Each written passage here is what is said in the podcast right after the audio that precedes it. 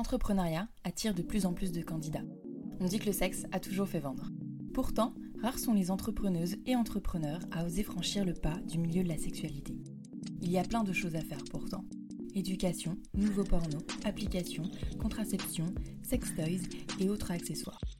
Il y a même un mot dédié pour les startups mêlant technologie et sexualité, la sextech. Vous pouvez trouver beaucoup de podcasts très intéressants sur l'entrepreneuriat, beaucoup de podcasts sur la sexualité sous toutes ses formes, mais qu'en est-il des deux ensemble?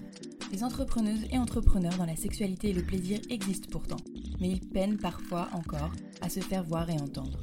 Il y a encore sûrement plein de place à prendre dans ce milieu, alors qu'attendez-vous si cela vous intéresse? Parce que peu importe vos peurs, il faut oser, comme souvent, et là peut-être plus.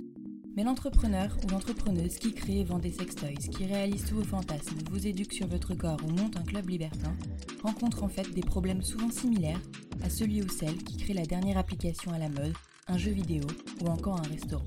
On verra quand même les quelques différences qu'il peut avoir. Le marché de la sexualité et des plaisirs est vaste, il touche tout le monde de plein de manières différentes, et c'est pour ça que c'est un marché très intéressant. Avec le podcast de Talk, je vous propose de vous inspirer des entrepreneuses et des entrepreneurs qui ont osé.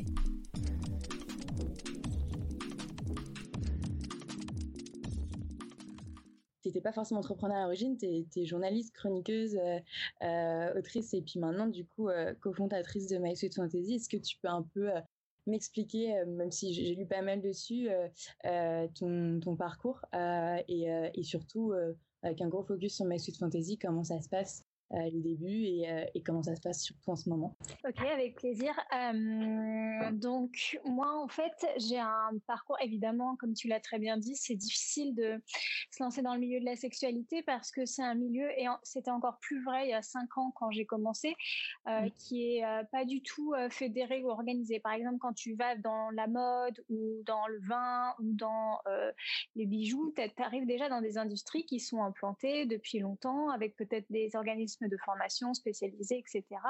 Euh, et tu as des, parcours qui permettent de te faire grandir. Dans le milieu de la sexualité, c'était vraiment euh, terrain vierge. Et en fait, moi, je, à la base, donc, j'ai fait une formation euh, journaliste, reporter d'image. J'étais vraiment dans les chaînes d'infos. Je travaillais un peu chez M6. J'étais étudiante en, parallèle, donc en journalisme puis management des médias. J'avais quand même cette fibre entrepreneuriale à la base. Hein, c'est pour ça que j'étais dans une école de commerce mais sans savoir ce que, je voulais faire. Et, et en job étudiant, j'ai vendu des, des sextoys à domicile pour des enterrements de vie de jeunes filles principalement. Et je, me retrouvais avec des jeunes filles qui, allaient se marier et je me suis rendu compte que le, le sextoys, le jouet, puis c'était des trucs mignons, hein, c'était des petits canards vibrants, était un moyen, un prétexte presque de, de parler de sexualité avec les femmes. Et moi, à la base, évidemment, ça m'amusait beaucoup parce que j'étais très intriguée par ce monde-là et je trouvé qu'il y avait une vraie méconnaissance là-dessus et j'étais très contente, grâce à mon nouveau travail, bah, d'être obligée de me former, euh, de découvrir euh, ce que c'était les sextoys. J'en, j'en utilisais pas forcément auparavant, je connaissais pas du tout ce monde-là. Tu t'es formée, tu es rentrée dedans par l'intermédiaire de ce, ce petit boulot Ouais, au début, ouais, voilà, c'est une vendeuse qui m'a fait une petite formation euh, qui était rapide et puis qui était peut-être assez incomplète pour vraiment vendre des sextoys. Par la suite, j'ai vraiment poussé euh, et puis travailler un argumentaire de vente, ça t'oblige à, à, vraiment bien connaître tes produits puis de répondre à plein de questions. Donc, euh, ça t'oblige à, à vraiment savoir plein de choses sur plein de plein de trucs. Et puis, je faisais aussi beaucoup de jeux avec les filles pour les pousser à parler de sexualité. Et, euh, et tout ça, ça m'a permis aussi de savoir comment est-ce qu'on parle de sexe avec les gens. Euh, parce que c'est vraiment un sujet qui, est... Tu vois, si je parlais de la cuisine, t'as pas besoin de faire tout ce que je suis en train de, faire, de faire des jeux, de faire des machins. Tu parles de recettes de cuisine, tu parles de recettes de cuisine. Bon, tu utilises 30 grammes de beurre. Voilà, t'es obligé d'utiliser un autre mot. Mais en fait, en fonction des endroits où j'allais, je me rendais compte que euh, parfois, il fallait que j'ai un langage... Parfois, je, je, leur, je leur mettais des mots. tu vois, je disais pas le mot pénis, je, je disais le mot courgette. Enfin, pour pour pas que les filles se sentent trop agressées par les mots, qu'elles n'aient pas honte de dire les mots. Euh, il y a des filles qui étaient ultra cash, donc il fallait aussi que je sois cash et que j'adopte leur vocabulaire. Donc déjà, je me suis rendu compte que chacun avait euh, sa façon de faire et Et moi-même, en, allant chez les gens, je me rendais compte que euh, fallait que j'adapte ma communication sur la sexualité parce que ça ne, ça ne voulait pas du tout dire la même chose d'une sexualité sur une jeune fille de 23 ans qui est encore vierge. Et j'en avais rencontré des femmes vierges qui allaient se marier et qui connaissaient rien et qui avaient genre trop peur de ça. Et, euh, et, et, je me disais, mais c'est quand même fou enfin, de ne pas connaître son corps, de pas connaître sa sexualité, euh, de se dire c'est au mec de tout m'apprendre. D'avoir un peu honte de parler de sexe. Je me disais, mais, mais qu'est-ce que ça présage pour la suite, quoi euh, sans, sans, vouloir juger par ailleurs son choix, qui est un choix, mais euh, c'est pas le premier. Et puis même si on n'est pas vierge, j'ai rencontré aussi beaucoup de femmes qui, qui, ne se masturbaient pas ou qui rien que le mot masturbation, c'était difficile de le dire. Euh, et j'ai rencontré à l'inverse des femmes et c'était plutôt en remariage en deuxième partie de vie euh, qui était archi cash et qui en parlait un peu en mode ouais je me suis tapé tout le monde, j'ai pas besoin de sexualité de toute façon, euh, moi c'est bon, je fais j'ai tout ce que je veux à la maison, en mode chartière, enfin vraiment et, et, je me suis dit c'est marrant parce que ce sujet-là il m'intéressait vraiment vraiment vraiment à la base et puis chacun euh, vraiment, on est loin de la cuisine où globalement tout le monde a le même discours. Là, on a vraiment des, gens où il faut s'adapter son vocabulaire, adapter sa communication, s'adapter à la pudeur des gens, à la culture des gens. Enfin, tout est. C'est vraiment les gens le vivent de façon extrêmement différente. Moi, j'avais l'impression d'avoir un rapport relativement neutre et sain à la sexualité. C'est-à-dire, j'aime bien ça, mais, voilà. Euh, sans plus qu'il y avait une forme d'hystérisation sur, euh, sur le sexe. C'est-à-dire, soit les filles se lâchaient complètement et racontaient tout et n'importe quoi, quitte à se vanter, quitte à être dans la surenchère de ce qu'elles vivaient, ou alors à l'inverse des filles qui avaient peur de dire certains mots et qu'il fallait absolument pas les dire. J'ai déjà eu l'exemple d'une fois je sortais un sextoy, mais un truc rose, un trop mignon, euh, pas du tout réaliste euh, en plastique. Elle s'est cachée les yeux. Enfin, c'est et donc on se retrouve face à ça. Je me dis ah ouais c'est quand même un comportement vachement chelou quoi. Les hommes aussi, enfin chez des. Non alors j'ai commencé comme ça vraiment sur de la communication. Euh, après je te parlerai peut-être des hommes parce que My Fantasy c'est peut-être plus là-dedans. Mais mais donc du coup ça m'a passionné j'ai été embauchée par cette boîte. C'était il y a cinq ans qui s'appelait Les Plaisirs de Cerise. Donc, euh, je m'appelais Fleur Cerise parce que j'avais créé un compte Facebook euh, pour l'entreprise. Et je pensais que ça venait de la mini-série après sur. Euh, bah, c'est ça en fait. dans l'ordre, si tu veux. Donc, j'ai commencé à travailler en interne pour cette boîte que je devais développer.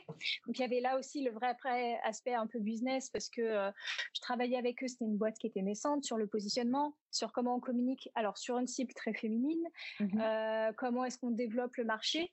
Et donc, par exemple, une des pistes de développement. Donc, Bon, déjà, j'ai créé un petit perso qui s'appelait Fleur Cerise à l'époque euh, sur Facebook où je parlais, je communiquais beaucoup sur la sexualité et moi, ça me permettait de fédérer parce qu'une fois que les filles, je les rencontrais en enterrement de vie de jeune fille, bah, après, je les, je les quittais. Donc, il fallait que j'arrive quand même à, à, les fédérer un petit peu d'une façon ou d'une autre à notre univers. Euh, et, euh, et, un moyen de les fédérer aussi euh, à l'époque, c'était de lancer des apéros littéraires érotiques. D'accord. Et donc ça, à la base, c'était censé faire en sorte que nos anciennes consommatrices reviennent et aient une raison de, de, se retrouver, qui n'était plus l'enterrement de vie de jeune fille, mais qui était euh, bah, un truc un peu littéraire qui parle de sexe. Et euh, au final, ça a très très bien marché, mon apéro littéraire érotique, mais pas du tout pour fédérer les anciennes consommatrices. Tous les gens du milieu euh, libertin, BDSM, des gens qui faisaient des photos érotiques, tous les milieux qui étaient vraiment des milieux qui connaissaient bien la sexualité sont venus, donc plutôt des gens de plus de 50 ans, 60 ans, qui n'étaient pas du tout les gens avec qui j'avais l'habitude de travailler et qui m'ont permis de rencontrer euh, leur univers. Donc, comme ils s'intéressaient à mon événement, je me suis dit, bon, bah, c'est quoi euh, Je suis allée à des, apéros libertins ou des, ou apéros BDSM pour comprendre euh, vraiment leur univers à eux parce que bah, venaient dans le mien. Et donc, du coup, je me suis créé un petit réseau comme ça de gens qui venaient à mes événements et moi, je venais à leur. Ça intéressait des médias, notamment Femmes Actuelles. Et je travaille toujours dans cette entreprise qui m'a dit, OK, on fait un partenariat avec l'entreprise, on fait une série, web série qui s'appelle Les Expériences de Cerise. Mais je travaillais encore pour l'entreprise entreprise à l'époque, donc je m'appelais euh, Cerise. Et quand j'ai arrêté de travailler pour l'entreprise, comme tout le monde m'appelait Cerise à cause de la web série, ben, je me suis appelée euh, Flore Thierry. Voilà, mais c'était, euh, j'ai jamais vraiment choisi mon pseudo d'une façon Tu t'étais posé la question en mode si je m'embarque, enfin si vraiment je veux travailler dans ce milieu-là, c'est important d'avoir un pseudo ou tu t'en fichais déjà complètement? Ah, je m'en fichais complètement. Et puis il y a une phase en fait où j'utilisais mon vrai nom de famille aussi pour te dire également j'en avais rien à faire. et après coup, donc je signais mes articles avec mon prénom de famille, en particulier dans le magazine Union. Et après coup, je me suis dit, ça me saoule un peu parce que quand on devient vraiment une personne publique, en fait, les gens, enfin, tu peux envoyer des messages à ta famille, ils vont regarder qui sont mes parents, qui sont mes frères. Donc, je me suis dit bon, en fait, il faut pas que je communique sur mon nom de famille parce que ça va toucher des gens que je n'ai pas envie, j'ai pas envie qu'ils viennent les embêter avec mes idées, mes opinions et, ce que je fais de ma vie. C'est vraiment ma vie professionnelle. Et, ça permettait de protéger d'une certaine façon mes proches. Mais moi, j'en ai rien à faire de ma vraie identité ou pas. Quoi. C'est juste pour euh, pour pas mettre ma, ma famille, en tout cas, là-dedans, parce que ça les concerne pas et que j'ai pas envie que ça, ça les concerne. Donc, chérie, ça veut juste dire que quand je parle aux gens, je parle au nom de Flore qui parle de sexe, quoi. Ouais, et donc du coup, en fait, c'était quasiment tous les projets ou toutes les choses que tu fais, c'est assez en parallèle. Enfin, ça chevauche à chaque fois. Du coup, tu passes de, de Sextoy à, à, cette entreprise. du coup, tu, tu fédères derrière les clients. Donc, tu fais ces, ces cafés. Ouais. Ensuite, euh, tu, euh, tu fais les expériences de cerises avec euh, donc actuelle, mais tu et après tu fais aussi d'autres choses donc avec à la radio, notamment avec Brickplay, Sud Radio. Alors ça, c'est encore arrivé encore après. L'histoire, c'est que la boîte Les Plaisirs de Cerises ne fonctionne plus. Du coup, je, reviens à mon compte. Je m'appelle Flore Chérie. Maintenant, je change de, je change de pseudo. Et à cette époque, il s'avère que le magazine Union euh, vient de se faire racheter et donc il est en train de changer sa masse salariale. Et moi, je postule pour écrire des articles dedans, ça fait sens. Je suis déjà beaucoup impliquée dans le milieu de l'érotisme, je travaille un peu sur Femme Actuelle, j'ai une expérience journalistique. Euh, je fais ça, puis je, je, pige aussi à droite à gauche. Euh, c'est mon mmh moment un peu à détente et très vite. Union, et c'est aussi la partie business, hein, parce qu'il n'y a pas que MySusantige. En fait, on le voit pas, mais je suis très très business dans ma vraie vie. Enfin, on s'en rend pas compte parce que la, la, la partie visible, c'est la, la, journaliste, voir la clown pendant mes événements, euh, voir la clown quand je fais Femme Actuelle ou, des web-séries ou que je réponds à des interviews. Donc ça, c'est la partie émergée de l'iceberg qu'on qu est visible, mais en fait, la partie euh, immergée, euh, c'est énormément, énormément de business euh, de, de, de, façon totalement euh, différente avec plein d'acteurs différents. Et ça, évidemment, je peux pas communiquer dessus parce que c'est normal, c'est la partie business, c'est celle qu'on fait en sous-marin. Mais, euh, ouais, euh, ouais, ouais, ouais, mais en fait, dans, tout, dans tous mes métiers, il y a celle-là. Donc, Union m'embauche. Donc, au départ, évidemment, j'écris euh, beaucoup pour eux, donc je suis journaliste. Mais très vite, en fait, ils m'embauchent pour que je développe la partie digitale parce que c'est, en fait, je fais partie d'une boîte s'appelle Reworld Media qui rachète des, titres de presse écrite pour euh, trouver d'autres moyens de communication et donc faire des sites web par exemple, hein, parmi d'autres, mais ils ont d'autres moyens de monétiser le magazine. Et, euh, donc je suis vraiment euh, à 300% dans, dans, dans la technique, quoi. Il faut que je sache mmh. comment on fait un site internet, euh, c'est quoi l'affiliation sur le web, euh, comment est-ce que je booste mon référencement, euh, qui sont les partenaires financiers à qui je dois m'adresser. Si tu veux une petite anecdote très drôle, donc j'étais vraiment dans ce milieu-là qui est un, qui est un petit secteur, hein, qui est vraiment le secteur adulte digital, et je vais à une à une, une, réunion annuelle qui est la plus grande de toutes les personnes qui sont dans le business euh, là-dedans et qui ont loué un très très bel espace. Et dans ce très très bel espace, il y a que des mecs euh, de plus de 40, 50 ans qui sont dans le milieu du porn. Hein. Donc tu sais, c'est les, les trucs genre tu veux un plan cul à côté de chez toi, appelle machin. Enfin ceux qui font toutes ces pubs, tout ça, les, les, les vendeurs de sex toys, etc. Donc je me retrouve avec tous ces gens-là qui sont des gens avec qui je peux avoir des partenariats commerciaux par ailleurs, ou tous ceux qui font les sites internet, euh, grossecoquine.com, enfin Bon, tous les gens du porn, de l'adulte, des sextoys, des machins, se retrouvent là et je vois que des mecs euh, de plus de 40-50 ans. Et il y avait quand même des jeunes filles, mais les jeunes filles, en fait, c'était des, des hôtesses. Voilà, qui étaient là. Et moi, j'avais 24 ans. Et donc, les mecs, ils, ils comprenaient pas et ils, ils, me prenaient vraiment pour une hôtesse, en fait. Et c'était très difficile de, de, de, leur dire non, non, mais en fait, moi je travaille pour Union et toi t'es pourquoi, mais comment on travaille ensemble, quel business on peut monter? Euh, parce mmh qu'ils ils, buguaient dans leur tête. Tu fais, mais qu'est-ce que tu fous là? Mais va servir des macarons. j'étais en train de me faire draguer alors que j'étais là en train de dire non, non, mais attends, moi je peux t'apporter de la thune. Donc on va, on n'est pas du tout en mode plan drague, je paye une hôtesse. Enfin, euh, donc c'était un peu, euh, ouais, au départ c'était un peu difficile de de, de, leur dire non mais en fait je suis pas une, euh, une webcameuse qui, qui a monté son site internet de webcam, je suis une nana qui a été embauchée par une grosse boîte et qui développe un site internet avec euh, des rentrées d'argent euh, derrière et des partenariats financiers à faire. Et bon, une fois qu'on est dedans depuis un petit moment, ça va. Mais, au début, il fallait que tu fasses ta place, vraiment. Il fallait que je fasse ma place, clairement. Et puis le monde est en train de changer aussi. Ça, je te parle d'un truc, il y avait une inertie aussi dans le milieu du. Il y a toujours une inertie, je trouve, dans le milieu du, du digital adulte qui est énorme. Je trouve que parfois, il y a des modèles économiques qui, sont là depuis 20 ans.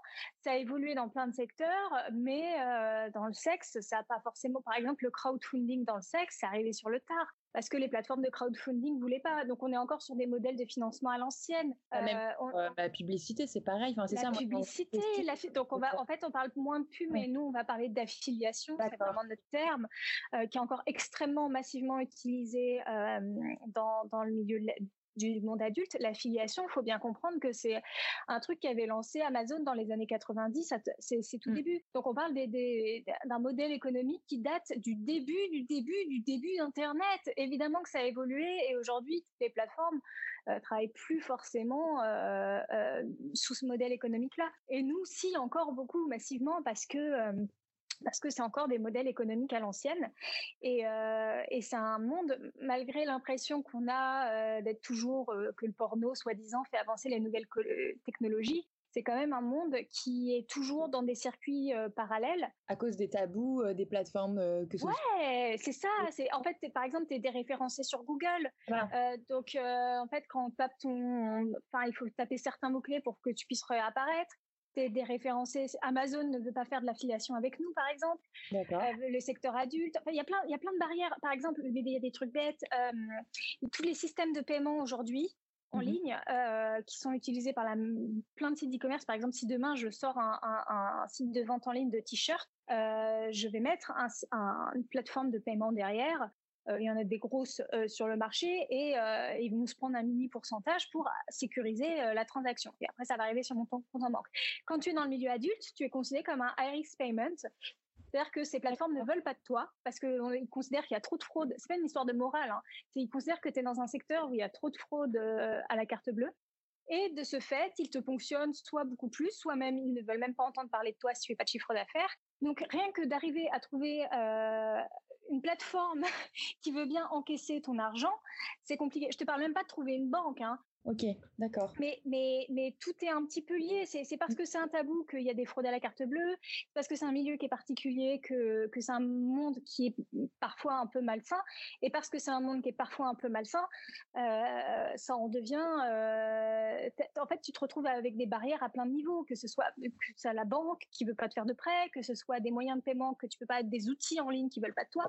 Par exemple, d'autres personnes qui veulent pas de moi, euh, les régies publicitaires, souvent, en fait, quand tu as un site internet, tu peux faire appel et il y a des grosses sociétés, à des régies publicitaires qui te disent, OK, c'est quoi tes, encarts, tes bannières sur ton site internet? Tu vas dire, bah voilà, j'ai une bannière de tel espace sur ma homepage et ils vont dire, OK, euh, moi je la monétise.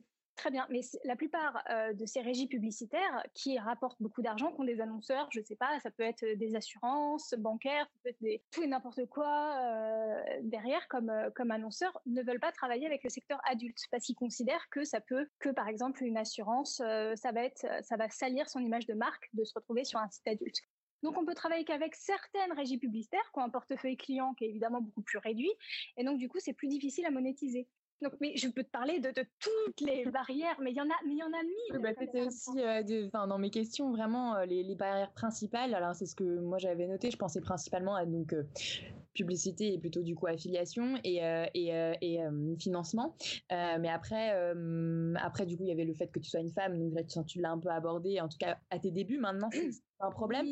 Parce que non, ouais. la question que j'ai, c'est que j'ai l'impression en ce moment, en tout cas dans, dans, les, dans les entreprises ou les initiatives entrepreneuriales que je vois euh, qui touchent à la sexualité, que ce soit d'une manière euh, dans l'éducation ou, ou juste pour le plaisir, euh, il y a énormément de femmes, que ce soit par exemple pour le climax, pour la masturbation féminine, etc. Il y avait bah, toi pour My Sweetie, même si voilà, vous êtes deux avec du mmh, coup. Mmh. Sur, un nom, pardon. mais il y en a, il y en a d'autres encore là pour, que je vais interroger. Et en fait, là, les premières personnes que je vais interroger, bah, c'est quasiment que des femmes.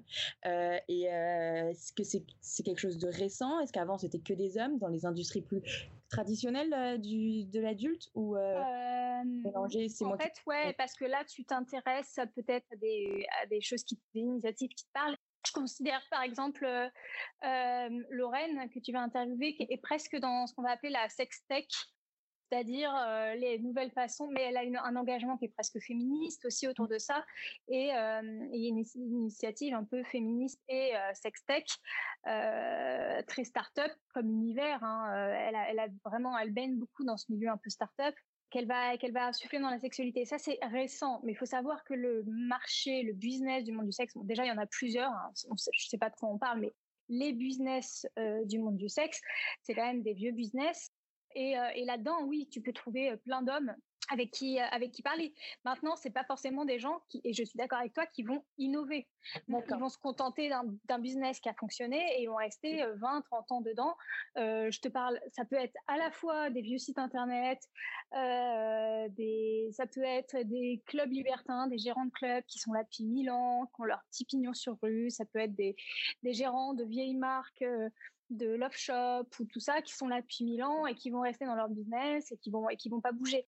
Et maintenant, tout ce qui va venir innover aujourd'hui par euh, des gens qui ont moins de 35 ans, oui, euh, il y a beaucoup de femmes dedans parce qu'il y a beaucoup de femmes aussi qui se sentent euh, de plus en plus appelées par vouloir changer ce qu'on nous propose aujourd'hui en termes de sexualité. Et je le comprends parfaitement parce qu'il y a une forme, encore une fois, je le répète, d'inertie et de, modèles qu'on nous propose qui ne nous correspondent pas du tout. Enfin, la, ton plan cul à côté de chez toi, ça ne parle à aucune femme.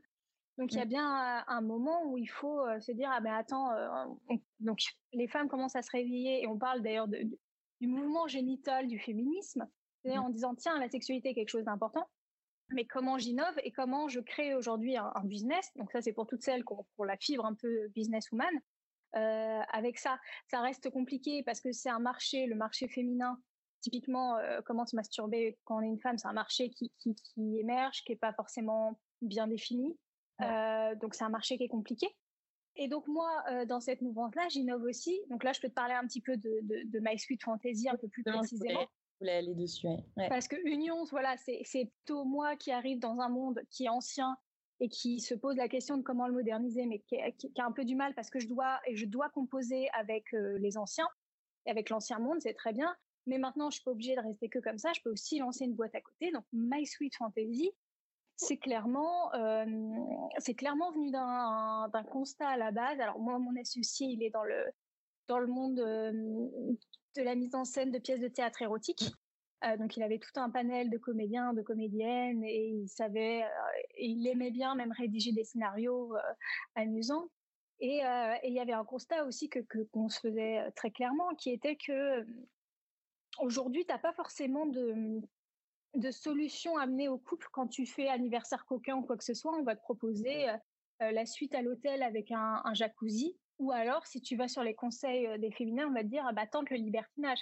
Mais si tu veux, il n'y avait aucune, je trouve, solution de façon pragmatique qui était, OK, il y a vraiment un service qui va venir prendre en main la sexualité des couples on vient chez vous, soit on vous donne un, on a un prof de culture érotique qui vient à la maison, on peut faire des lectures érotiques à domicile. Et l'idée, c'est clairement de venir euh, euh, avec une solution clé en main sur euh, booster, reconnecter le couple, mais sur sa sexualité, pas juste faire un dîner aux chandelles, enfin au secours. C'est bon. c'est pas forcément pour des couples qui ont, des problèmes, c'est juste des couples qui ont envie d'avoir une autre expérience aussi, ça dépend. oui, c'est ça. Non, non, mais oui, on s'entend. Je, ne parle pas de couples qui ont des problèmes, mais en fait, je, pense qu'un couple qui est sur son, premier mois de, de, je vis ensemble, et encore même d'ailleurs sur son premier mois, et qui a n'importe quel couple qui a envie de vivre une expérience un petit peu piquante. Souvent, on va dire, OK, va dans le libertinage. Ou c'est toujours, va faire intervenir une tierce personne dans ta sexualité. Ou alors, euh, tant que le BDSM, tu vas te faire mal. Mais, euh, et, on les laisse se débrouiller, tu vois. il y a personne qui vient les aider sans pour autant et les aider c'est pas juste faire la troisième personne dans un couple tu vois c'est c'est juste leur dire, en fait, il y a plein de façons de booster euh, votre érotisme. Et, euh, et c'est pas juste de euh, d'ouvrir un livre euh, à deux et de lire ensemble. Il y a vraiment quelqu'un qui vient et qui vient vous faire la lecture érotique. il y a vraiment quelqu'un qui vient dans votre chambre à coucher et qui vient ouais vous donner un cours de culture érotique, vous dire ce que vous devez faire, qui vient venir jouer avec le couple. Quand on fait des kidnappings en couple, c'est super drôle. Il y en a un qui est, qui est menotté sur une chaise, le visage en sang. Euh, sa complice, euh, enfin sa femme, on, lui bande les yeux, elle est dans une voiture, elle sait pas ce qui se passe, elle découvre son mec ensanglanté, etc. Nous, on crée tout un scénario autour de ça, on crée un contexte pour que clairement, il se passe quelque chose sexuellement entre les deux. Mais on les laisse pas se débrouiller tous les deux dans, dans leur coin en leur disant ah bah faut que vous testiez le BDSM. Non non on le fait, on leur mmh. montre, on leur explique. On a aussi beaucoup donné des, ça on le met pas en avant sur notre site, mais on l'a fait, donner des cours de domination à des couples où il y a une domina qui leur explique clairement, bah voilà, vous pouvez utiliser ça, vous pouvez utiliser ça, entraînez-vous. Non, le foie, on n'utilise pas le foie de cette façon. La bougie, bah, vous la mettez à au moins 30 cm de la peau, sinon ça crame, etc. Donc, donc c'est aussi ne pas laisser les couples tout seuls dans leur coin, leur disant ah bah allez dans un sex shop, achetez-vous ça, faites ça à la maison. Non non non, on, on vient, on arrive et on, et on accompagne le couple de façon beaucoup plus concrète euh, que juste le laisser à lui-même découvrir les choses dans son petit coin. Euh, voilà. Moi, je pensais que c'était bien d'avoir un service euh, un peu plus pragmatique. Et, puis en plus, ça s'adresse pas seulement aux couples, c'est aussi aux personnes seules. Ou, oui. Et, et, je me demandais, bah, du coup, c'est comme on parlait tout à l'heure de publicité et d'affiliation, bah, ces clients-là, comment tu les comment tu les trouves? C'est par bouche à oreille? C'est tu vas tu vas les chercher dans, dans des événements C'est comment ça se passe? Euh, on a pas mal de, de retombées médias en fait. par exemple, on a été dans Le Monde en début de semaine, on a eu Gradia la semaine dernière. D'accord. On est passé sur France 2, on est passé sur Canal+.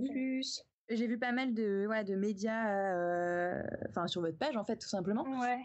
Ouais, euh, ça, ouais, bah il y a pas mal de gens qui nous connaissent par là. moi, je passe dans Sud Radio toutes les semaines et donc Brigitte Lay, qui est l'animatrice, ne manque pas de citer la marque. Euh, après, j'en communique régulièrement sur mes réseaux sociaux. Donc oui, pour l'instant, c'est beaucoup et bouche à oreille et euh, les différentes euh, retombées médias qui, qui, nous permettent de développer notre clientèle. maintenant, on commence à travailler aussi le référencement sur Fantasme à Paris, par exemple, où, où on est des sites qui ressortent. Donc quand les gens se posent la question de, de, de comment réaliser son fantasme à Paris, bah, ils tombent chez nous.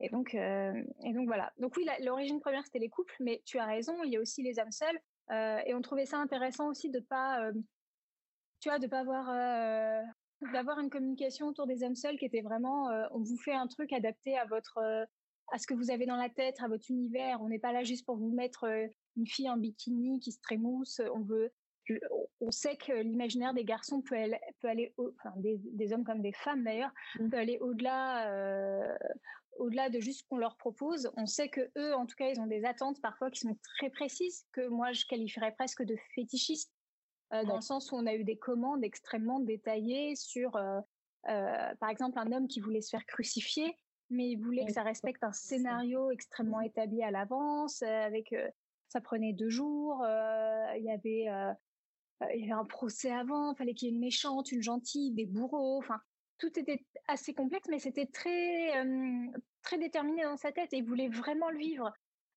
donc on, l'a vraiment accompagné là-dedans. On a eu plein de demandes. Là, un homme qui voulait aussi subir une vraie arrestation dans une vraie prison, lui faire, faire vivre quelque chose qui, ressemble à la réalité. Il y a des femmes aussi qui demandent toutes seules une prestation comme ça ou c'est principalement des hommes? Pour Alors pour l'instant, on n'en a pas eu. C'est-à-dire que quand les femmes nous, nous, souvent font appel à nous, c'est parce qu'elles veulent un, une expérience dans le couple, hein, un fantasme entre guillemets, ou alors quelque chose qui va venir pimenter le couple. Nous, on attend hein, vraiment les femmes seules.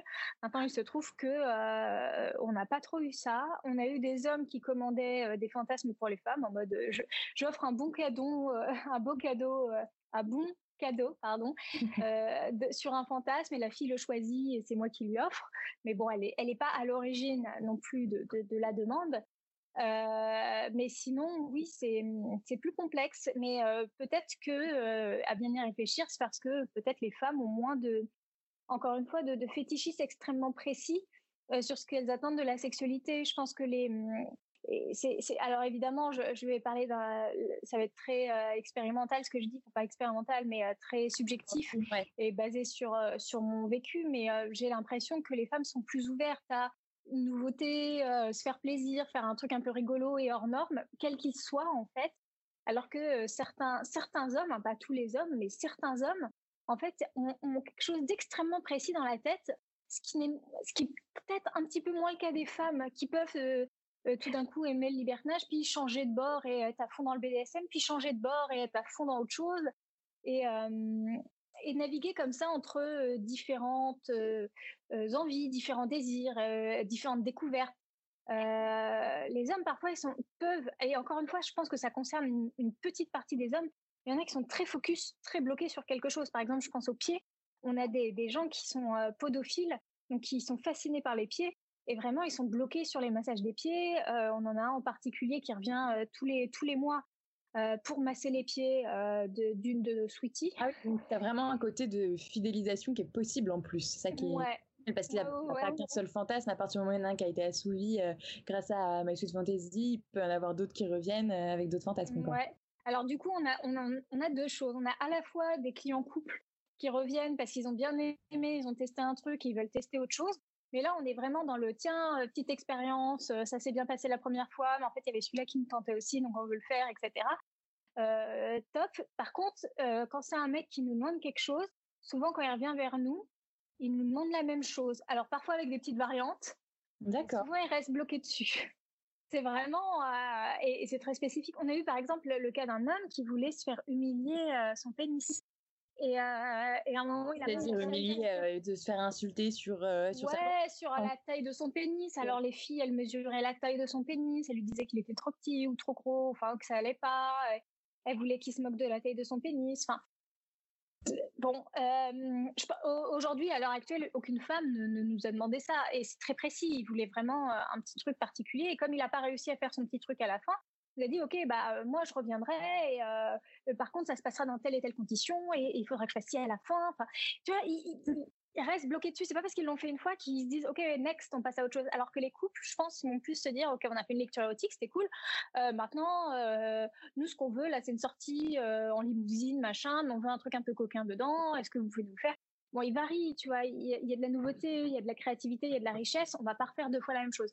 Par contre, il y a, vraiment une typologie d'hommes qui sont bloqués sur un scénario et on va le refaire, on va le peaufiner. il faut que ça rentre dans ce qu'ils ont dans leur tête. Donc finalement, la plupart des clients euh, viennent euh, avec euh, une idée particulière qu'ils vous proposent et vous vous adaptez. C'est pas, ils piochent pas sur ce que vous proposez déjà en ligne. Moi, je pensais. Il y, en, y en a qui s'adaptent beaucoup. Par exemple, le kidnapping, on l'a, on l'a fait à toutes les sauces. Hein. D'accord. Il y en a qui nous disent oui, on veut un kidnapping, mais on veut que ça soit avec deux kidnappeurs, on veut que ça soit euh, on veut qu'en même temps euh, il y ait une partie interrogatoire, où on soit tout nu. Enfin, en fait, le, kidnapping sert souvent de, bonne base pour qu'après il le décline, il, le mixe. Euh, il, y a un peu infini de kidnapping, quoi, en gros. Oui, voilà. Donc en fait, on le décline à chaque fois. On a un peu la base.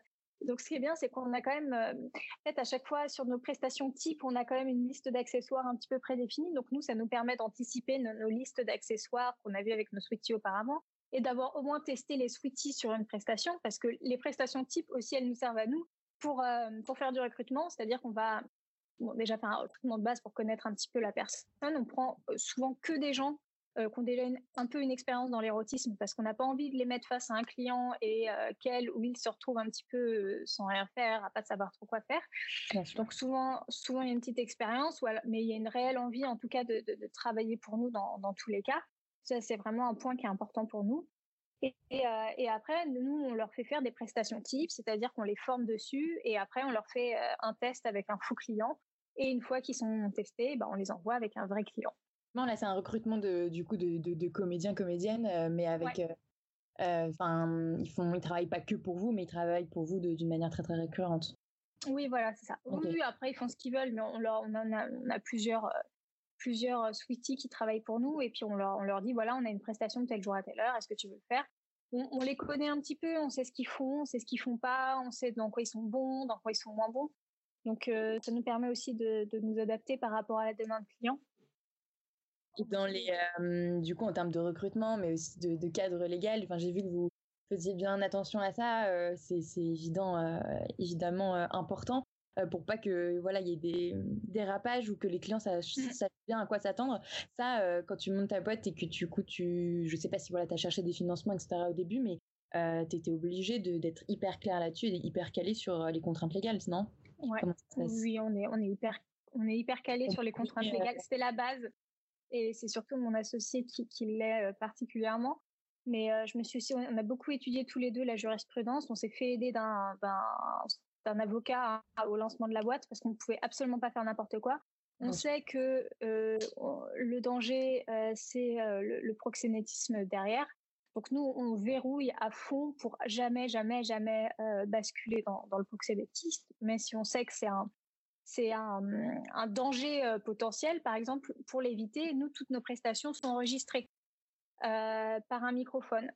Et s'il se passe un, problème, le moindre problème, nos sweeties peuvent tout à fait nous transmettre ce qui s'est passé. Nous, on n'a aucun souci pour porter plainte, c'est dans nos conditions générales par rapport au client. S'il y a une demande de proxénétisme, si le, juste si le client lui demande d'aller un petit peu plus loin, pas de souci, elle peut tout à fait arrêter pile la prestation à ce moment-là, nous transférer l'enregistrement et nous on peut porter plainte.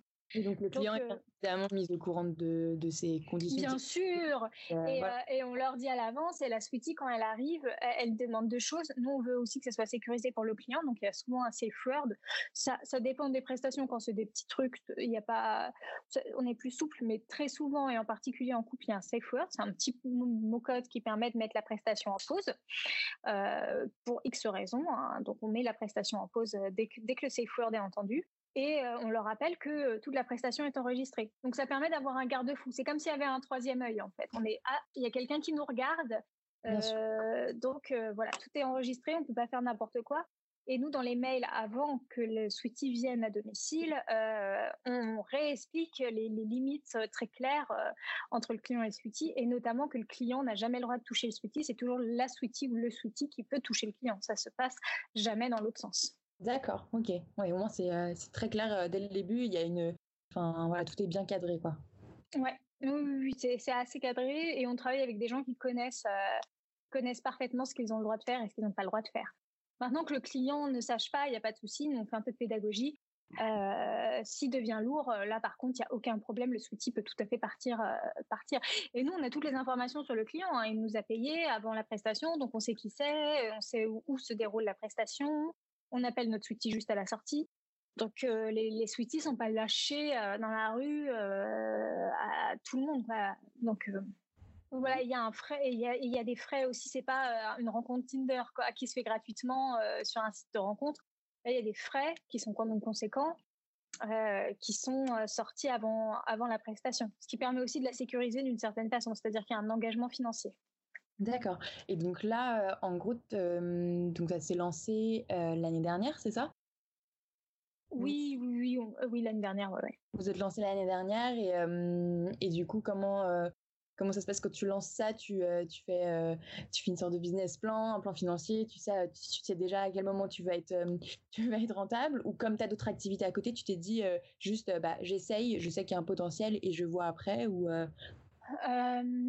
bah, typiquement sur, sur le type de modèle économique que nous on a, on, a un modèle économique où il y a peu de, de coûts de charges fixes.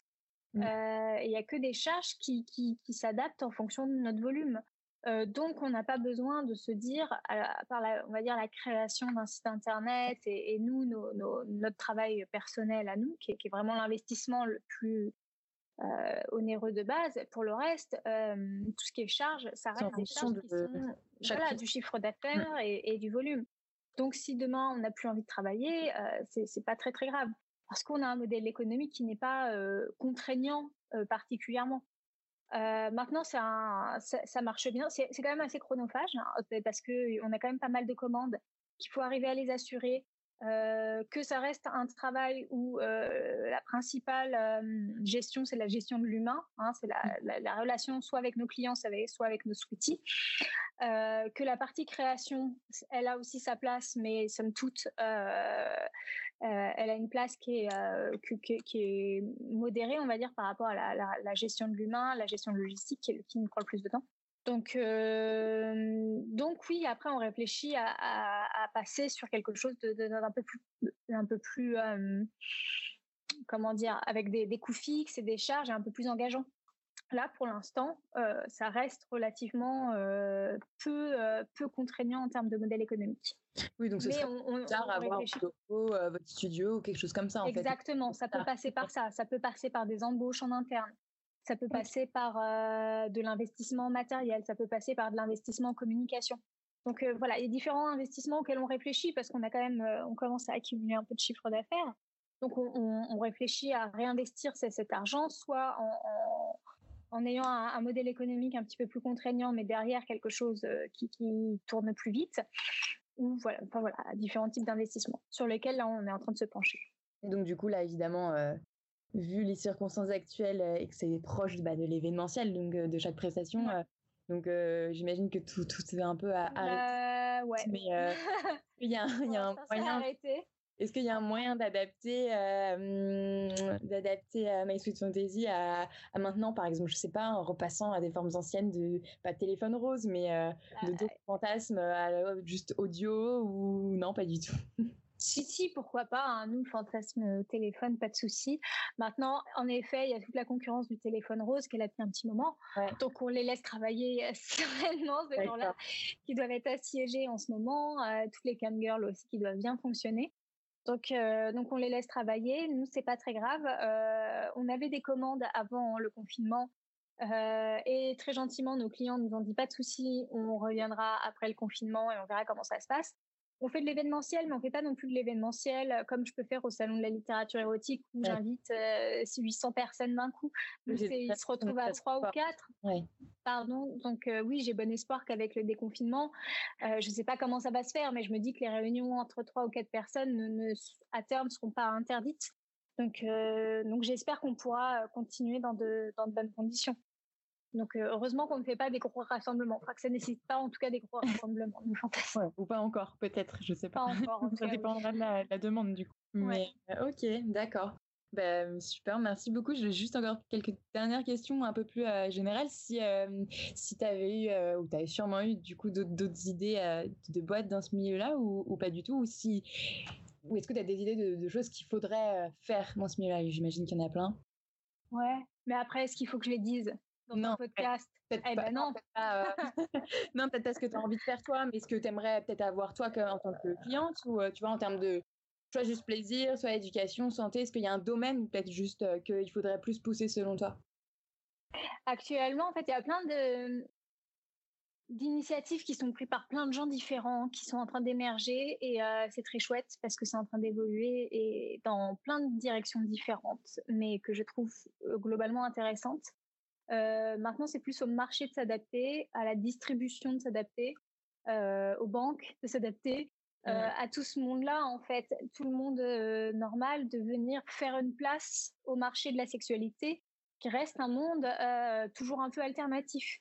Et, et, de plus en plus, j'ai l'impression que les médias se trouvent une. Par exemple, je prends juste le Instagram, tu vois, c'est bête, mais au départ, beaucoup de comptes se faisaient censurer parce qu'ils parlaient de sexualité, des comptes féministes. Bon, de plus en plus, il y a une tolérance sur parler de sexe sur Instagram. Et ça devient presque le média numéro un pour parler de sexualité. Que, donc, je sens qu'il y a une ouverture de la part des plateformes mainstream, euh, quelles qu'elles soient, euh, pour accueillir le sexe. Euh, moi, j'attends juste que ce soit fait à 100% et que qu'on parle de sexe ou qu'on parle de cuisine. En fait, on devrait avoir la même, le même accès, la même possibilité d'accès, en fait. Et, et, pas être, et pas être mis de côté à cause de ça. À cause de notre différence. J'ai l'impression d'être C'est même pas une différence, ça touche tout le monde. Mais, oui, voilà, c'est ça. Mais non, mais tu sais, c'est comme quand on dit, oui, c'est parce que je suis différent que j'ai pas accès aux meilleures écoles, aux meilleurs machins. Ou... c'est un peu ça, tu vois, c'est un peu le, le, vilain petit canard de la famille qui a pas les mêmes euh, accès que tout le monde. Il doit ramer deux fois plus pour avoir la même chose. Et, mmh. euh, et c'est un petit peu la même chose dans le business du, de la sexualité. Mmh, mmh. Hein, c'est beaucoup plus compliqué à plein d'égards. Euh, parce que euh, pour X raisons d'ailleurs, les raisons sont multiples, c'est pas juste la morale. Euh, les, raisons sont très sont, vraiment multiples pour pour pour verrouiller en tout cas ce secteur-là.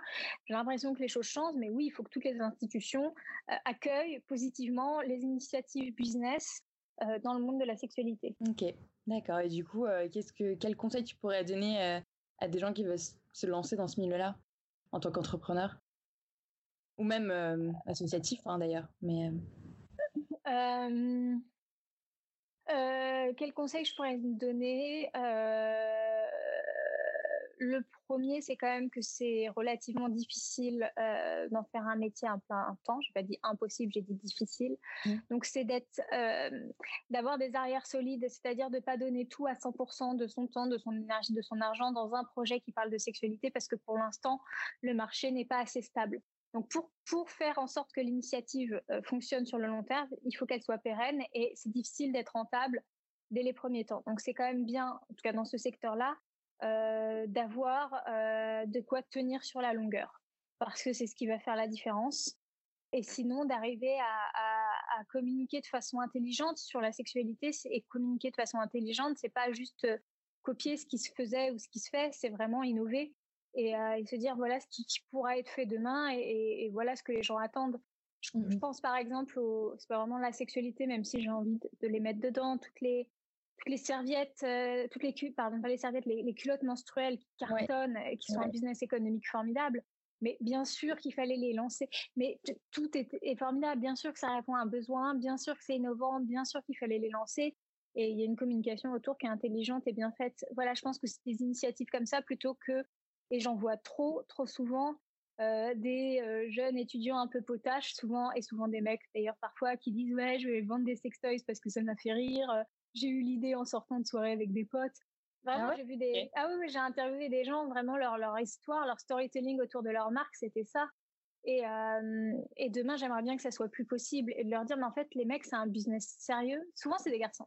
je veux pas, je veux pas genre le truc, mais ça m'est arrivé plusieurs fois d'interviewer des marques pour X raisons et, et, et, les mecs me disaient ouais je trouvais ça pour mmh. rigoler ça me faisait marrer et tout mais on fait pas un business pour rigoler on fait un business parce qu'on connaît le marché qu'on l'a étudié et qu'on est intelligent derrière donc voilà, oui, d'avoir une maturité et de pas se dire ah ouais c'est rigolo de bosser dans le cul. Non non, mais c'est un, mm. c'est un taf, c'est un vrai taf. Et, euh, peut-être que les garçons aussi ont pas ont pas l'idée de se dire ouais ça va ça va entacher mon image ou ils ont pas peur de ça parce qu'on va peut-être moins leur reprocher en tout cas pour l'instant euh, que, que des filles quoi donc enfin des femmes donc euh, ouais.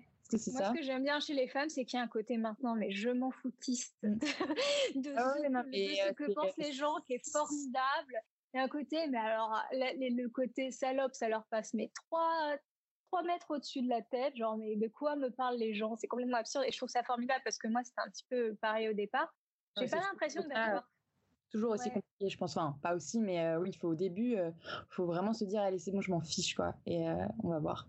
c'est clair quand on est une fille. Mais je sais qu'il y a beaucoup de filles qui, peuvent souffrir de slut shaming. En fait, c'est plus les filles qui vont s'exposer sur leur intimité. Donc, je pense aux cam girls, aux travailleuses du sexe de façon générale. Mais en tout cas, moi, dans mon parcours, hein, donc ça me concerne que moi. Euh, j'ai jamais eu de, de, propos méprisants ou dégradants par rapport à ce que je faisais. J'ai jamais eu quelqu'un qui me dit ah ouais mais toi t'es la petite meuf qui parle de cul t'as pas d'intérêt. On t'a reproché un peu à ta jeunesse au début, non? Oui, oui, mais c'est un problème du fait que j'étais jeune. et j'aurais pu le rencontrer partout. Enfin, c'est dans tous les secteurs, hein, le fait que, que tu es, jeune. si quand, je j'ai eu j'ai mis du temps, là ça commence à arriver, quoique même encore maintenant on me le reproche un peu, mais d'être experte sur le sujet de la sexualité. Pas forcément dans le business, parce que le business, au bout d'un moment, c'est comme n'importe quel business, donc ça va. Mais la partie experte sexo publique, la partie publique, quand je, parlais, par exemple, quand je donnais des techniques, pas plus tard, par exemple, que l'année dernière, je donnais juste des techniques pour atteindre l'orgasme plus facilement à l'occasion de la journée de l'orgasme sur Golden Moustache. Et j'ai eu plein de commentaires sur c'est qui cette gamine de 20 ans qui nous parle de l'orgasme, etc. Sans savoir que j'avais écrit plein de livres avant, sans savoir que c'est comme mon métier depuis 5 ans, ça, sans savoir. L'ego dans tous les cas. Enfin, on a du mal à recevoir des conseils sur quelque chose peut-être d'aussi intime. Ouais, c'est ça. Et en fait, mais tu vois, je me dis, je, pense que j'avais quand même, j'aurais pu parler de, cuisine si j'étais un chef cuisinier euh, ou de, de n'importe quel autre secteur ou d'écologie et tout ça, ça serait bien passé. Et en fait, le problème du sexe spécifiquement, donc non seulement c'est que c'est des conseils intimes, donc tout le monde a l'impression en fait, tu as le droit d'en parler si tu l'as fait euh, plein de fois. c'est comme la cuisine, c'est complètement con. C'est pas parce que tu as 40 ans et que tu t'es fait réchauffer des pâtes pendant 40 ans que tu connais plus qu'un jeune chef cuisinier de 25 ans qui a travaillé dans les meilleurs hôtels, avec, qui a été commis euh, dans des étoilés, euh, qui a un parcours complètement dingue, qui s'est renseigné sur toutes les recettes. C'est pas parce que tu as fait beaucoup de cuisine dans ta vie que tu sais cuisiner, tu vois, ça n'a aucun sens.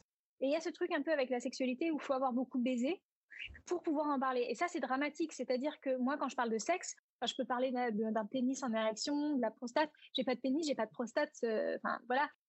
Donc, euh, j'arrive à parler de plein de sujets. Euh, à avoir et t'es pas obligé de parler de toi, en fait. Oh, jamais, en fait, c'est même l'erreur. Enfin, je me suis rendu compte qu'en t'écoutant, enfin, en essayant de, voilà, en faisant des recherches un peu sur ton travail, que tu parlais pas, enfin très peu ou même pas du tout, je pense, de toi. Et c'est un choix ou c'est Ouais, c'est un choix clairement, parce que Ouais, ouais, parce que en fait, c'est un peu, je me considère un peu comme une journaliste politique, c'est-à-dire qu'à partir du moment où les gens savent que je vote à droite personnellement, bah, les gens de gauche vont plus vouloir que j'ai des interviews. Donc, par exemple, si on sait que je suis vierge ou lesbienne, quelle est ma crédibilité à parler des relations hétérosexuelles? Tu vois, c'est toujours ça. Donc, donc je dis bah non, mais en fait j'en sais rien. Non seulement parce que je considère et j'ai aucun problème avec les gens qui s'étiquettent. Il y a plein de gens dans le milieu de la sexualité qui parlent de leur vie perso. Par exemple, là, je viens d'interviewer Eve de Candoli. Bon, Eve de Candoli, elle parle de sa propre sexualité. Elle est clairement dans une relation candoliste avec son mec. Elle l'expose et elle s'en sert comme étendard pour défendre une, une pratique sexuelle très précise. Petit moment vocabulaire. Le candolisme est une pratique sexuelle dans laquelle une personne ressent de l'excitation en exposant ou partageant son conjoint à une ou plusieurs personnes. Par extension, on parle aussi de candolisme lorsque des rapports sexuels ont lieu entre une ou plusieurs personnes devant le regard consentant du partenaire de celle-ci. C'est très bien, mais euh, demain, si elle veut être euh, l'étendard du tantrisme, par exemple, elle va avoir un petit peu plus de mal parce que bah on va lui, on va lui reprocher sa légitimité, si tu veux. Le sexe tantrique est un concept qui émane du tantrisme. Également appelé tantra, il s'agit d'un courant spirituel basé en grande partie sur la méditation et adopté depuis plusieurs siècles en Inde. Rapporté au sexe, le tantrisme est une expérience physique où la prépondérance est donnée à la concentration, à l'écoute et au développement des sens. Au cours de l'expérience, hommes et femmes ne doivent faire qu'un pour atteindre l'orgasme dans chaque partie infime de leur corps, mais également tout autour d'eux. Moi, je pars quand même du principe que, en fait, je parle jamais de ma sexualité, vraiment, et ce serait, ça serait très chiant, je pense, de façon générale, pour tout le monde, et très limitant si, si, en fait, je me disais, ok, je pars de moi pour parler de sexe. Euh, moi, je préfère vraiment, et, ma force, je pense, aujourd'hui, c'est d'avoir eu plein de gens, plein d'interlocuteurs complètement différents. Et par exemple, je t'ai parlé pendant je sais pas combien de temps du fétichisme masculin, mais parce que mmh. c'est un vrai sujet, parce que je le vois, parce que je le constate, et parce que je, passe je parle à plein de mecs qui sont fétichistes et qu'au bout d'un moment, je me dis tiens, il y a quelque chose à aller creuser et à m'intéresser à ce sujet-là. On parle vraiment que je journaliste euh, qui a observé ça, qui a constaté ça et Bien sûr. qui les a interrogés. Et c'est un, vrai travail. Et le problème du sexe, c'est que pendant longtemps, euh, par exemple, Brigitte Lay euh, en fait un, petit peu partie de façon très gentille, mais c'est, ça a été des, des gens qui étaient acteurs porno ou actrices porno, qui avaient le droit de s'exprimer sur la sexualité parce qu'on dit ah eux ils ont le droit de donner euh, une actrice porno a le droit de donner des conseils en sodomie, enfin, au secours. Enfin, non mais on a personne n'a envie de se prendre une sodomie comme une actrice porno déjà, donc euh, elle va t'expliquer oui il faut bien dilater, il faut mettre de la crème, faut... oui d'accord si tu te prends un gros blague de 20 cm, euh, ok, mais en fait les gens vont vivre totalement différemment et c'est beaucoup plus pertinent d'avoir parlé à plein d'experts différents, d'avoir lu plein de choses sur la sur la sodomie et de pouvoir et de pouvoir demain en parler. Et... oui, pour, euh, pour se rendre, euh, pour avoir l'impression qu'on parle à quelqu'un qui va vivre les mêmes expériences que soi, on va pas forcément se, se mettre à la place d'une actrice ou d'un acteur porno, quoi. Même si mais... euh, ça nous ressemble pas forcément. Donc, ouais. Voilà, mais pendant longtemps, c'était un peu eux qui étaient nos experts euh, sexo. Enfin, et Brigitte Lahaye en fait partie, notamment. On considère que c'est une très bonne experte sexo, et notamment grâce à son passé dans la sexualité. Donc, euh, parce qu'elle a su l'exprimer aussi autrement que par rapport à, à son expérience dans le porno. Oui, non, mais elle le fait très bien. Non, mais c'est pas la question. Mais c'est qu'aujourd'hui, si elle a une expertise, c'est pas du tout parce qu'elle a été actrice, c'est parce qu'elle elle s'entoure de personnes qui sont très euh, euh, intéressantes, qu'elle est à l'écoute aussi de, de, tous les Français qui leur parlent de, leurs problèmes de sexualité depuis euh, plus de 15 ans. Et que oui, une fois que tu as écouté pendant 15 ans les gens te parler sous couvert de l'anonymat, de la radio, de leurs problèmes de sexualité, tu es légitime à savoir quels sont les problèmes euh, des Français, puisque ça fait 15 ans que tu l'écoutes et qu'il n'y a que toi qui fais ça pendant 15 ans. Donc sa force, elle est là, Brigitte. On s'en moque qu'elle soit actrice porno, mais on va encore lui rappeler pour dire ah bah si elle est légitime, elle a mm. été actrice, mais ça n'a rien à mm. voir avec la façon dont elle conseille les gens. Mais il y a encore ça qui reste et souvent on m'a reproché euh, c'est qui celle-là? Pourquoi elle parle de sexe? Euh, C'est une jeunette, elle n'a pas en parlé. là, mais... Et donc du coup, c'est ma vraiment dernière question. Après, je s'en bête plus. Euh, du coup, c'était euh, voilà là où les questions qu'on te pose trop souvent et que je t'ai peut-être posé du coup pendant cet entretien, mais euh, ce serait notamment ça qui t'est parler de sexualité ou il y en a d'autres? Bah, en fait, je suis quelqu'un qui déjà, quand je parle de sexe, souvent je rapporte les propos des gens, je fais un mixte entre un mix qui me semble pertinent, c'est-à-dire je trouve qu'il y a des conseils qui sont donnés par d'autres qui sont pas forcément pertinents pour plein de sujets. Il y a des gens très intelligents qui ont des sexothérapeutes ou autres qui m'ont donné des conseils. J'ai trouvé pertinent. Donc souvent quand on m'interroge sur l'orgasme, euh, je vais donner des conseils qui sont un peu piochés à droite et à gauche de tout ce que j'ai pu entendre. Et euh, qui je suis pour en parler Parce que je pense qu'il y a peu de personnes aujourd'hui qui sont plus de 10 heures par jour, le nez vraiment collé dans la sexualité. C'est-à-dire, je lis énormément dessus parce que c'est mon métier. Hein. Je connais tout le monde du business autour. Euh, je ah oui, non, mais moi, je ne me posais pas la question de qui t'étais. Non, non, mais je, je pense que. Euh... Oui, non, mais qui, t'étais? C'était plutôt la question, les questions dont on a marre qu'on te pose, en fait. Ah, euh, ouais, après, moi, je, moi, en fait, y a pas, j'ai pas jamais marre qu'on me pose des questions, euh, sauf euh, les questions où j'en ai marre, c'est euh, c'est les mecs qui me demandent si je me masturbe euh, chez moi ou ce que je fais de ma sexualité. Ah ouais, dès, que tu leur dis que tu travailles forcément. Ouais, euh, c'est tout de suite en fait. Ouais, les questions que j'en ai plus marre, c'est les questions qui sont. Mais moi, il y a aucun souci. Les questions qui sont directes sur ma vie privée. Et je rappelle à toujours tout le monde que, mais en fait, ma vie privée sexuelle en particulier, hein, bah, c'est ma vie privée, que j'ai le droit de pas leur répondre. Mais moi, j'ai aucun problème pour embarrer, enfin, embarrer gentiment en disant Ah, mais ça, je j'en parle pas de ma vie privée. Ouais, t'en parles toi comme ça devant tout le monde? Bah non, bah moi non plus. Voilà, c'est pas parce que je parle de sexe que je déballe euh, toute ma vie privée. Donc oui, ça c'est hum, c'est un vrai problème parce qu'il y a une forme de réflexe du journaliste en face, souvent des journalistes en face de moi, qui veulent euh, un peu pour booster leur audience ou je ne sais quoi, me faire dire des petites choses un peu croustillantes, un peu voyeuristes euh, et, et, moi, évidemment, en face, euh, moi, je suis un peu habituée. Ouais. Donc, euh, et, et j'hésite pas à, à, à, rembarrer parce que je trouve ça intéressant aussi. Les gens se rendent pas compte, mais qui n'ont aucune, et les filles en particulier, n'ont aucune obligation à répondre aux questions des gens sur leur vie intime. Aucune. Personne, c'est pas parce qu'un journaliste qui est dans un média, parfois ça s'est passé en direct, des, des, gens, même Brigitte Lahaye m'a déjà questionné sur ma vie privée et, et je dis bah non. Mais je trouve ça intéressant de dire bah non en disant mais non, mais en fait ta question est gênante et c'est pas parce qu'on parle de sexe de façon ouverte que il n'y a pas une protection de ma vie privée à un moment ou à un autre et il n'y a aucune obligation, même si on est en direct, même si tu es un présentateur, même s'il y a des gens qui nous écoutent, que j'ai de répondre à cette question juste parce qu'elle a été posée sur ma vie privée, bien sûr. Oui, bah forcément, bah, si t'as pas envie, c'est un vrai consentement clair, quoi. Ok. Voilà. Ok, bah écoute, merci beaucoup. Euh, du coup, je te, comme je te disais, euh, c'est la première que j'interroge euh, pour, pour ce podcast que j'aimerais bien lancer très vite avant la fin du confinement. Donc la première fois. oui, exactement. Il y a plein de premières fois et donc tu es celle-ci. et, et voilà, du coup, j'espère que je vais pouvoir le publier bientôt. on verra la qualité avec Skype, mais, mais bah, merci beaucoup. Et puis là, j'ai encore plus de choses à lire parce que pour préparer cet entretien, je me suis rendu compte de tous les trucs que j'avais pas lus avant. et, euh, et, voilà, bah, merci pour tout ça, pour ton travail et puis bah, bonne, enfin bon courage quoi pour la suite. Merci beaucoup. N'hésite pas à me l'envoyer et je communiquerai évidemment euh, dessus avec grand plaisir. Super. Je vais essayer de faire ça. Ouais, à très vite. merci. Bonne, merci. Bonne Au revoir.